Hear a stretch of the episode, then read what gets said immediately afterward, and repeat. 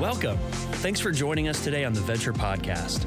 We hope this message encourages you and inspires you along your journey. Venture, it's good to be with you this weekend. You may notice I'm in a little bit different setting. I'm actually at the Lundy household.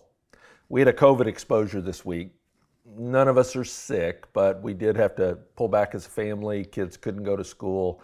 I couldn't go in because I didn't want to risk exposing our tech team, even in the filming. And like I said, we're all well. We're at the backside of it, so I think we're clear. But I'm coming to you today from our house. And I wish you could see the setup. I've got a camera and light over here, and I'm working the computer. I feel a little bit like a one man band. The, you know, those guys with the cymbal between your legs and a horn and a drum over on the side, and you do all the instruments at once. But I'm thankful we have this technology. I've had to get used to it. You know, when I do Better Man each week on Thursday mornings, I do it via Zoom. I teach right here.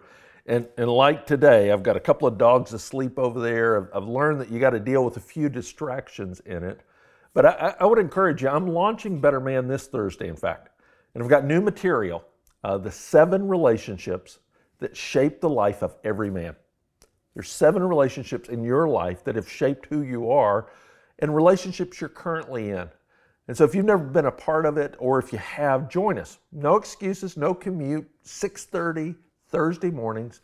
Make sure you go online and we'd love to have you, every guy in the church. Now today we're continuing this series, Letters from Jesus. And we're looking at these seven letters that Jesus wrote to specific churches.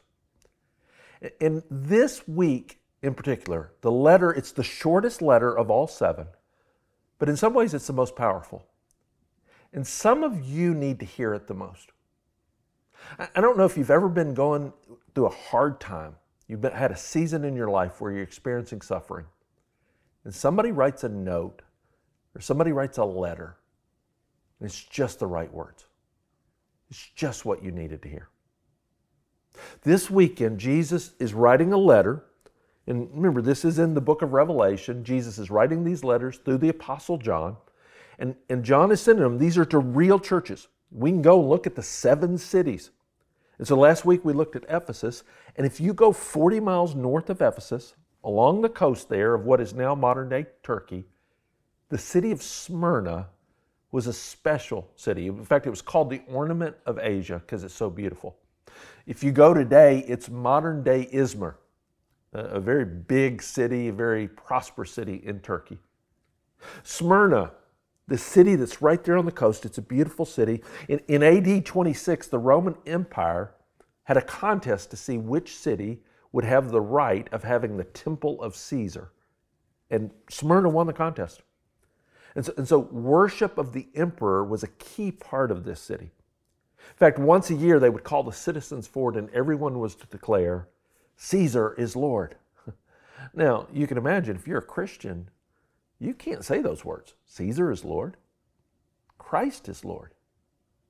And, so, this church in Smyrna that, that is trying to be faithful to do what God's called them to do, you're going to see in this verse, they're experiencing unbelievable suffering. And I think these verses, and, and I want you to hear me because I know a number of you are going through a season of suffering. And I think these words to Smyrna are words to you as well. And there's words for all of us to learn from this. And as you look at it, each of these letters have a form that they follow where we learn a characteristic of Jesus. There's a compliment, usually a criticism. No criticism of Smyrna this week. There is a call to action. And then at the end, this commitment, this promise that Jesus makes to this church. Let's jump in. Look, first of all, the characteristic of Christ that we learn in this. Read with me. If you've got your Bibles, you can turn there and read with me on the screen. Revelation 2 8. And to the angel of the church in Smyrna, write the words of the first and the last, who died and came to life. Now, two things Jesus is pointing out about himself. And, and they're particularly important in light of, of the group he's writing and what they needed to hear. You notice the first thing he says, He's the God over all creation. He's the God of all creation. He's the first and the last. Other places, He's the Alpha and the Omega. And what He's describing is He is God both before time and after time ends. He's God over everything before anything was created and at the end of time. He's the God over time and space. But then notice in that, He's also the God who died and lived again. He's the God who entered time and space. And so He points out for us, He's the God who conquered death. I mean, it's an amazing promise to know that the Jesus who's writing this, the Jesus who's encouraging, the Jesus that we serve, we never want to forget, He truly is God. He's over all of this, from the beginning to the end, all of creation. But He also entered creation. He also faced our worst enemy. He faced death itself. He was willing to die on our behalf but unlike anyone else, he rose again. No one else can make that claim. And these are powerful words, especially as he's writing this church that's dealing with real suffering. Uh, read with me the next verse. Look at the compliment that he says of them. He says, I know your tribulation and your poverty, but you are rich. I know the slander of those who say that they are Jews and are not but are a synagogue of Satan. Now, now notice in this as he's writing them, and, and I want to note one thing right out of the gate. If you look at this, because I think it's important when you think about suffering. This church, they're suffering because they're doing the right things, guys. They're doing the right things. They're suffering because they're being faithful. As you read through Scripture, that God uses suffering in different ways. And there is a place where, in the life of Christians, He uses suffering as a way of getting our attention, especially if we're in sin. There's a place where Scripture says you're going to reap what you sow. And, and these actions, and, and other scriptures you can read that believers who are refusing to listen to God, some of them experience sickness, some of them even experience death, because God will use any means necessary to get our attention. But, but here's what I want you to, to know in that. Anytime you see that in Scripture, if you're ever wondering, am I suffering because of sin in my life? Am I suffering because of something I've done? You never have to guess at it. God's always very clear in convicting sin. God never puts us in a place that we're going through a time of suffering in our life and, and we're having to wonder, man, did I do something wrong? You'll know what you did wrong. You'll be convicted by that. And the reason I want to point this out is so often you have many believers who are experiencing suffering because they live in a fallen world. They're experiencing suffering because they're actually doing the right things. And the devil, Satan, loves to play with our minds. He loves to pick on us when we're down. And I'll find Christians who are sitting there questioning themselves and they're going, What did I do wrong? Why is God punishing me? It's one of the reasons I, I, don't like the whole wealth and prosperity gospel and preachers that will teach that if you only have enough faith and if you had more faith, God would heal you. And they put so much pressure on you. And, and you'll notice a lot of times that expression of faith is, you know, they're telling you to send them a seed offering. You got to do something to help support them to express your faith.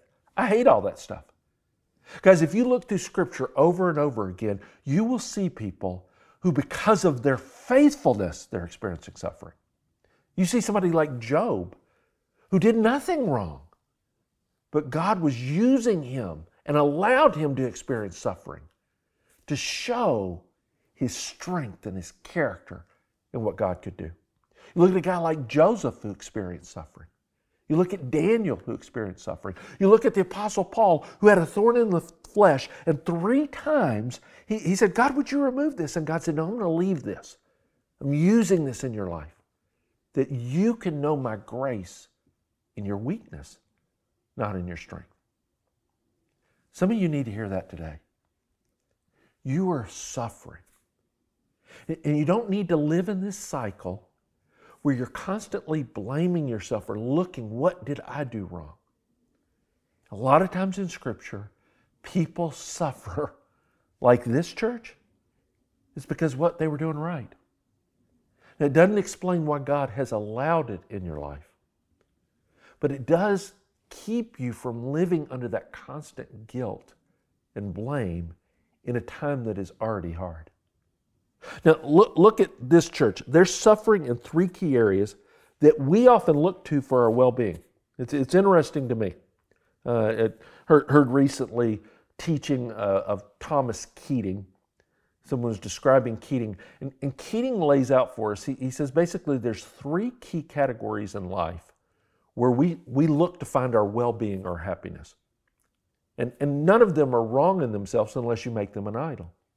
And those three categories the first is, is areas of survival or security. If I've got my core needs met, if I've got my home, if I feel safe in that, I want to survive. Uh, second area is esteem or approval. I want to be respected. I want to be esteemed. I think about what others think of me. The third key area is power or control.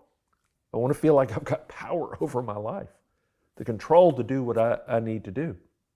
Now, again, none of them are wrong, but all of them, we have a, a temptation, and, and usually there's one of these that you're more tempted than others to make your idol, to really find your well being in that. And if you look through scripture, it's interesting. You know, First John says there's the lust of the flesh, the lust of the eyes, the pride of life. They really match these categories. The lust of the flesh, those things I need to survive, and the temptations with it. The lust of the eyes, the things I see and how I want to be seen. The pride of life. I want to be powerful. I want to be in control. Eve, when she was tempted, again, you see these categories. She saw the fruit that it was good to eat that survival, that lust of the flesh. It, it, she saw that it looked good to the eyes. Lust of the eyes. She saw and said, if you'd eat, she'd be wise like God, that power in life. Now, here's the thing, and I think it's one of the reasons God allows suffering in our life. Because it allows us in these seasons when these kind of things are stripped away, it forces us to wrestle with whether I'm looking to these things to provide my well being, to provide my happiness, or am I looking to God? Suffering has a refining way of really narrowing our focus to the things that matter most. And if you look at this church, they're experiencing suffering in all three of these things. I mean, look at this. Jesus said, Your tribulation. He's talking about their survival. That they're literally struggling to survive. They're under persecution to such a level that their lives are at risk, their homes are at risk. Their very survival and security is being stripped away. Look at their reputation. He says, the slander. Notice he says, the slander, particularly of a group, the Jews in that city, who, who think they're serving God. And, and Jesus uses strong words to describe them. He, he calls them the synagogue of Satan. Now, why would he talk this strongly? And we have to be careful because some people, even interpreters through the ages, Christians even, have used phrases like this to foment anti Semitism. To, to actually say, well, yeah, the Jews be against Jews and the Jewish people. And, and you got to be careful because that's not what Jesus is teaching. Uh, guys, Jesus was Jewish. John, the writer of this book, he's Jewish. Paul, the apostle to the Gentiles, never lost his passion for the Jewish people. But what's happening in this particular city, and it wasn't rare, if you read through the book of Acts, it happened quite a bit. One of the groups that persecuted the church the most were the Jewish people, especially those who felt like they were still being faithful to the law, faithful to the scripture. And they resented the Christians. They resented that Christianity used the Old Testament scriptures. They resented that Christianity said Jesus was the Messiah. And you got to remember when this was written in 90 AD, 70 AD, there was a final rebellion against Rome, and, and the Roman general who came and destroyed Jerusalem, and the Jewish people experienced the diaspora. They, they've been spread through the planet. Israel's no more. Their land is fallow. And so, in each of these cities, each of these communities, this, this Jewish community, especially around the synagogue, is struggling to survive.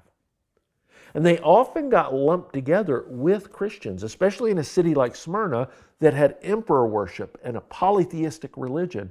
If you were monotheistic, like the Jews and Christians, you believed in one God, you were kind of lumped together. And the Jews didn't want to be lumped with the Christians. In fact, they didn't want to be persecuted because of what the Christians taught. And so they would slander them. Some of the things they would say about the Christians is they were people that practice incest. Because Christians talk about being brothers and sisters in Christ. And so they would use those phrases and say they, they were guilty of incest. They accused them of being cannibals because they talked about eating the body and blood of Christ. Now, you, you, may laugh at that, but these accusations would go against the church, and, and they wanted to turn the attention away from them toward the Christians. And part of it is they thought they were doing the right thing. The, the anger toward Christianity, probably the best evidence of this is the Apostle Paul.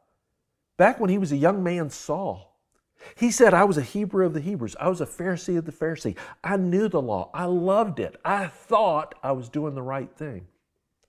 And it wasn't until Saul, who was throwing people in prison, he was so angry against the church. It wasn't until Saul was going to Damascus. And on that road, he comes face to face with Jesus. And he knows this is God as he looks at him. And Jesus says to him, Why are you persecuting me? And Paul is flabbergasted, persecuting God? I'm doing the work of God, he thought. And Jesus said, he, he, and Paul, remember Paul said it, he said, Who are you? He said, I'm Jesus. And his whole world shattered. His whole world changed. This, this anger that he had, he thought he was defending the right thing, had actually opened the door that he was doing the very work of the enemy. Now, I say this because I want us to understand a little bit why would this group attack the church in this way? But I also say this as a warning, a warning for anyone. And, and I've talked about this the last couple of weeks, but I just want to hit it again. When we get so angry, sometimes even when we're defending our survival, and we can lash out in anger over it, if we hold on to that too long, we open a door Uh, I'll remind you again Paul's words. Look what he said in Ephesians. He says, Be angry and do not sin. Do not let the sun go down on your anger, and give no opportunity to the devil. Even when it's right anger, when you hold on to it too long, you give the opportunity for the devil to come in and turn that. And, and you look at this church here, man, they're experiencing the effects of that as they're attacked. They're attacked in their livelihood. They're attacked in their reputation. Uh, look at the third thing. They're attacked, their power and control. He said, Jesus says, I know your poverty. I know your poverty.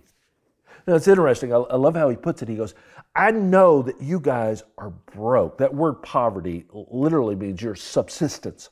They have nothing. And so this church, because of the stand, because of what they're doing, because of what they experience, they don't have any money. But, but Jesus can't help himself. He goes, I know your poverty there in this life. But then he kind of puts this line in. He goes, But you're rich. I know you're rich. And here's what he means he, says, Yeah, the snapshot of this lifetime, you're in poverty. But if we back the picture up, you guys are really rich in the things that matter. You know, I was thinking about it this way. Yeah, let, let's say this, this weekend I went down to the beach and I ran into Elon Musk. Uh, if he was back in California, I don't know if he's moved to Texas yet for sure. But let, us say I was up at Half Moon Bay and I run into Elon Musk and he's on the beach. And, you know, Musk in the last couple of weeks was named the richest man in the world. I think he just passed Jeff Bezos and, and in that, and just the billions from his companies, SpaceX and Tesla and all with that. But let's say this day on the beach, he's got his swimsuit on, shirt, he's been out in the water, and I walk up to him and I say, Hey, hey Elon, you have any money on you? And, and he, he kind of reaches down and uh, he doesn't even have any pockets. He goes, No, I, I literally, I, I don't have any money on me right now. Now, if I in that moment then reach into my pocket and I go, Really? Because look at me. Yeah, I got some, I got some cash. And if I stopped in that moment and go, Look at you, you're broke and I'm rich. You look at it and you go, yeah, that's ridiculous though. I mean, yeah, in that one little snapshot, as long as you stay on that little beach in that moment in time, yeah, Tim, you're rich compared to Elon. But when you step back into reality, step back into the world, when, when he immediately walks down and he goes, Hey, let me show you my stock options. Let me show you my companies. Let me show you my rocket ship. Let me show you all that I have. Let me show you the cash, the walking cash I keep on hand. When we step away from that one little picture, man, pretty quickly, Elon Musk is very rich. Now, now, this is what Jesus is comparing. I'll put my little bit of cash away. Here, here's what Jesus is saying in that moment. Yeah, in the snapshot of a lifetime, which, guys, compared to eternity, is really short. In the snapshot of this little planet Earth, guys, compared to the universe and the heavens that he has, it's really small. He says, For right now, yeah, you're poor. But if we step back into reality, and that's actually the reality, he says, You guys are so rich. That's what he was teaching in Matthew 6. He says, Don't lay up for yourself treasures on earth where moth and rust destroy, where thieves break in and steal. Lay up for yourself treasure in heaven where neither moth nor rust destroys, where thieves do not break in and steal. For where your treasure is, there your heart is also. I love that line. He says, Hey, lay up treasure. Don't be shy about this. Bank it in eternity. And, and I think Jesus loves nothing more than taking care of the eternal account of those who've been faithful to Him. He loves nothing more than looking at them. And, and he says it right here. He goes, Yeah, I know you're in poverty, but trust me, guys in reality, you're rich. You're so rich. And, and, suffering has a way, especially if you're financially suffering, it has a way of bringing these things in focus. It has a way, and I'll go back to remember those core temptations of really making me focus. Have I turned this finances or money as a place of my security? That's why in Matthew 6, right after he taught about laying up your treasures in heaven, notice Jesus' words in it. He says, No one can serve two masters, for either will hate the one and love the other, or he'll be devoted to the one and despise the other. You cannot serve God and money. See, it has a way of really helping us focus who is my God? Who am I trusting? And people that go through this kind of suffering, they have such a different perspective. You know, I was reading about a Baptist church in the Nigerian city of Jos. And, and this city sits right on the line between the, the Muslim north and the Christian south. And so there's a lot of violence in the city. And, and the pastor of this church, Sunday Gomna, it was his name, and there was an attack by radical Muslims who came in and they burned down the church, they burned down his home. There was violence throughout the city. A week later, the church gathered couldn't gather in their building. They were in this little mud community center. And as they gathered there, Sunday Goma got up. And his words that day were such a highlight of his perspective. Because he began with words of gratitude. He said, I am so thankful today. I am so thankful for three things. One, that no one in my church participated in the violence. In fact, many of the Muslims, as the violence started breaking out between Muslims and Christians, many of the Muslims thanked him because he had taught his church members, we protect all life. And they actually protected some of the Muslims and kept them from violence. He said, I'm thankful that, that we committed no violence. Two, he said, I'm thankful that my church building, my, or he actually said, I'm thankful that my church did not burn down. Everybody kind of was shocked because they're going, We're meeting in the community center. And he said, No, no one in our church lost their life.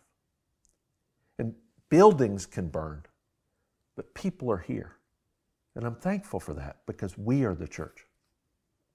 And then the third thing he said, I'm thankful that my house burned down too. Because I don't know how I would pastor you who have lost your homes if I did not also experience the th- same. So I'm thankful that we get to share this together. Guys, you hear that perspective? This is, this is somebody, and this is happening now. This isn't just 2,000 years ago. This is happening now. Of those who are willing to go through this time. And some of you are going through that. That's why I encourage you, you, you know, the first part of that verse, I love how Jesus started. He says, I know. I know your poverty. I know your slander. I know what you're experiencing. And, and you need to hold on to this. Jesus knows. None of our suffering escapes his notice or care. None of it. Nothing you're going through today escapes his notice. And sometimes you need to know that because when you really go through hard suffering, I don't know about you, I'll have times where I go through it and you wonder does anybody really know? Does anybody care? Hear me. Jesus knows. Jesus knows. Because he knows, he can issue the call to action to this church and to those who are in suffering. Look at it as he continues. He says, Do not fear what you're about to suffer. Behold, the devil is about to throw some of you into prison that you may be tested, and for 10 days you will have tribulation. Be faithful unto death, and I'll give you the crown of life. These are probably not the words they wanted to hear. I mean, in that moment, after you hear all that they're already going through, and then when Jesus looks at him, he says, Yeah, but I'm going to ask you to do two things.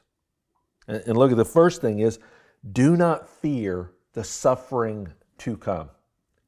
You're not finished suffering, there's more. In fact, you're about to hit a season where some of you are going to be thrown into prison. He calls it a 10 day. We don't know if it's a literal 10 day or if he's talking about a season in that.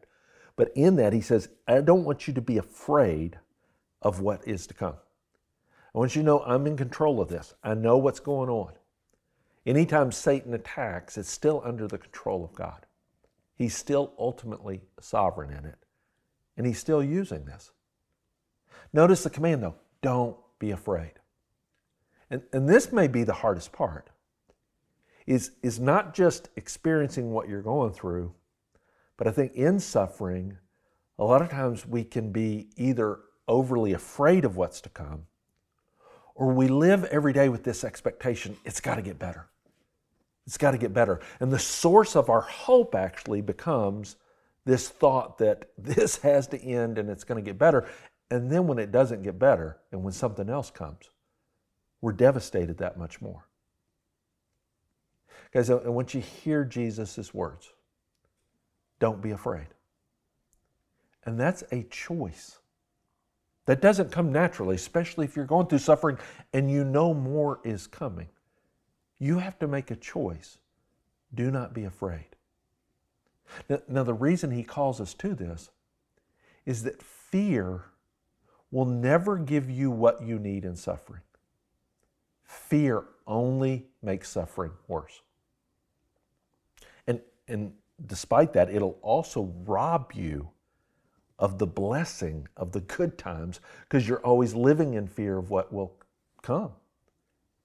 And some of you, and you're wired in such a way that you feel like it's almost your responsibility to be fearful. It's your responsibility to worry, to worry for your family, to worry what's coming. And, and if you were to let go of that fear, if you let go of that worry with it, then the bad things will come that much more. And, and it just doesn't work that way. Fear is only robbing you in life. And so you have to make a choice.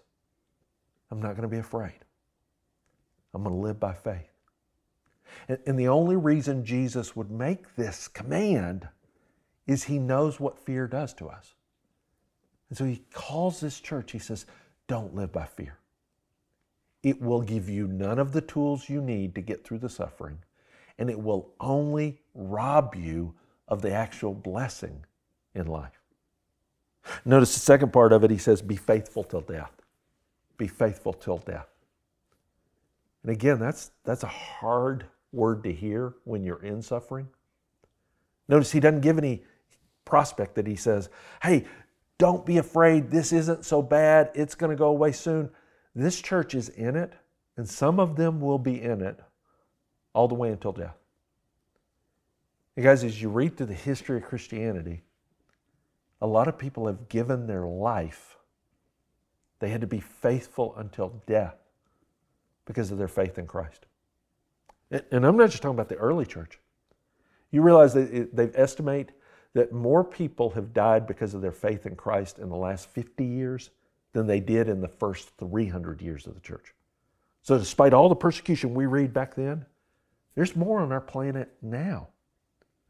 In fact, we're coming up on the sixth anniversary, February the 15th, will be the sixth anniversary uh, of an image and a group that really, uh, I remember it shook me in a way, of 21 young men, migrant workers who were working in Libya. 20 of them were from Egypt, one of them from Ghana. And the only reason they were there, they were so poor, they were working, they were sending money home. And they were kidnapped by ISIS I don't know if you remember the scene when they were lined up on the seashore of the Mediterranean Sea, and all 21 of them were executed. And they went down the line with each one of them and they asked him, they had the opportunity to renounce their faith in Christ. And one by one they didn't. In fact, there's 20 Egyptians, the one Ghanaian, they came to him, a young man named Matthew. They said, You don't have to die with this group. And he looked at him, he said, Their Lord is my Lord. And he gave his life as well. They're faithful unto death. Now, I'm speaking to many of you. I, I hope we don't reach a point, but we don't know what God will ask of us. But we don't have to be afraid of that. And what He is asking of us, and what many of you are experiencing today, He's asking you and me be faithful where I've placed you. Be faithful no matter what comes. Be faithful because you can trust me. And, and, the reason you can trust, I, I, love the final promise. Look at the promise that he gives. He, he promises this crown of life. He says, He who has an ear, let him hear what the Spirit says to the churches. The one who conquers will not be hurt by the second death. He gives this promise. He says, The one who overcomes in this. Now, two things there. He, previous verse, he gave the promise of the crown of life. There's a promise of the crown of life. And then, then this verse, the promise that we'll never experience second death. Two parts to this. The crown of life, if you look in Scripture, there's different crowns, those rewards, treasures in heaven. There's particular crowns that are given to people, and the crown of life is given to those who go through suffering, who go through those hard times, who persevere in it. And they are personally rewarded by Jesus. I don't always understand God's economy. I don't under, understand why God has some people go through more suffering than others. I don't always understand why on this side of eternity things are that way. But I love this promise of Jesus that He knows. He knows your faithfulness. He knows you're persevering. And he says, I want to reward you with a lasting reward for all eternity. And then he makes this promise to all of us that we will never experience what he calls second death. That's eternal death. And this is an important point. I, I want everybody to hear me because everybody on this planet will face the first death. Uh, apart from being alive when Jesus comes back, every single one of us, we all face death. We fear death. We fight against death. It's an enemy. But first death is literally just a doorway. It's a doorway either to eternal life or eternal death either to the life that's to come, or, as Scripture calls it, first death actually leads to second death. And second death is where you are separated from God. See, when you live your life in a way that you've said, I don't want to follow Jesus, I don't want to listen to that, God respects that choice. But as you step into eternity, you realize all of this life, I've been experiencing the goodness of life more than I know. I've been experiencing the goodness of creation, the goodness of relationships, the goodness of His love and mercy. Whether you're a Christian or not, all of us have experienced that more than we know. But when you step into eternity and you have rejected Him, you then experience this second death. And we, we don't know how to describe it other than Scripture talks about the torment of, if you just think about it, if you're totally separated from all that is good. What a horror. What a hell that is. That's second death. And, and that's why I say that. I don't say it to scare anyone. I just want you to be well aware of maybe choices you're making. That if you make a choice that you go, I don't want God, I will not serve God, I don't want to listen to Him, I don't want what Jesus offers, God will honor that choice. But one day you'll look up and you realize, oh, I didn't realize what I was rejecting and all that that meant. Don't wait till that day. Receive Him today. Trust Him today. And if you do trust Him, here's what you can know. Yes, we may be called to be faithful all the way up until first death, but we will never experience second death because we step into eternal life. We step into all that is good. In fact, I, I love the way Max Lucado puts it. He says, you know, one day in eternity, for a Christian, we'll look back on our death and we'll look at it like a graduation day. it was that day when I moved forward into the life that He had for me. And because of that, I can trust Him today no matter what I'm facing. Some of you are facing sickness. Some of you are so lonely because you've been faithful to Christ. Sometimes your spouse has walked out, it's cost you relationship. Some of you, you're facing that poverty, that economic hardship, because you do the right things. Some of you, I, I, there's story after story of people who experience this. But here's what you can trust, and here's what you can know Jesus knows, Jesus cares. Jesus has equipped you with all that you need and no matter what you face, even to the point of death, you can never be separated from the things that matter most. That's why Paul can write these words. He says, Who will separate us from the love of Christ? Shall tribulation or distress or persecution or famine or nakedness or danger or sword? Look, he says, No, in all these things, and I love this line, we are more than conquerors through him who loved us. See, it's because of Jesus we're conquerors, not because of us.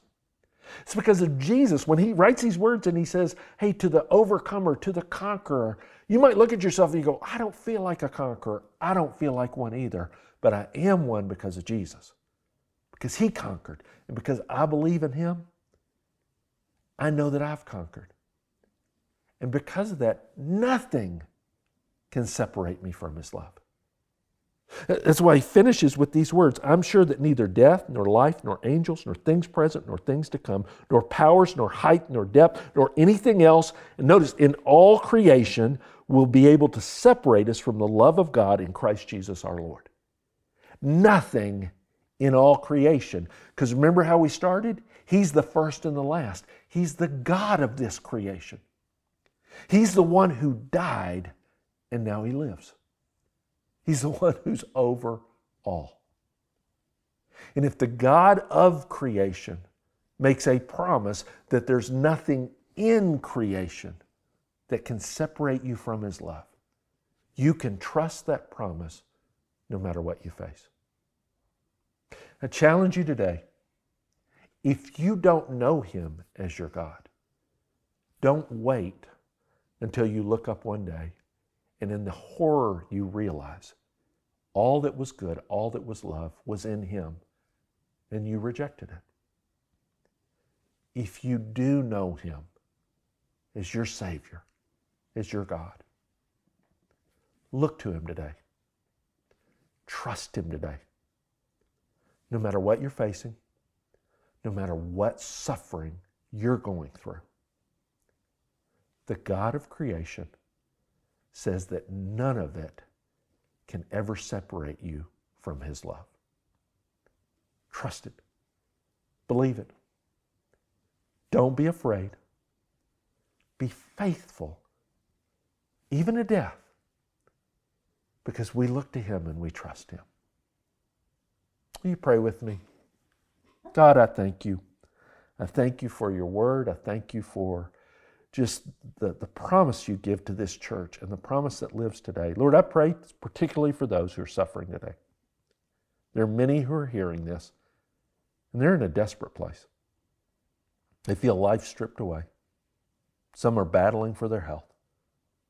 Some are battling in loneliness and depression. Some are facing things that nobody else knows, but you know. Lord, I pray they'd look to you today, trust you. They'd choose faith over fear, that they would know you've equipped them to be faithful. And not only do you know, you reward in the things that matter most. Lord, I pray maybe there's somebody hearing this today and uh, they've never trusted you.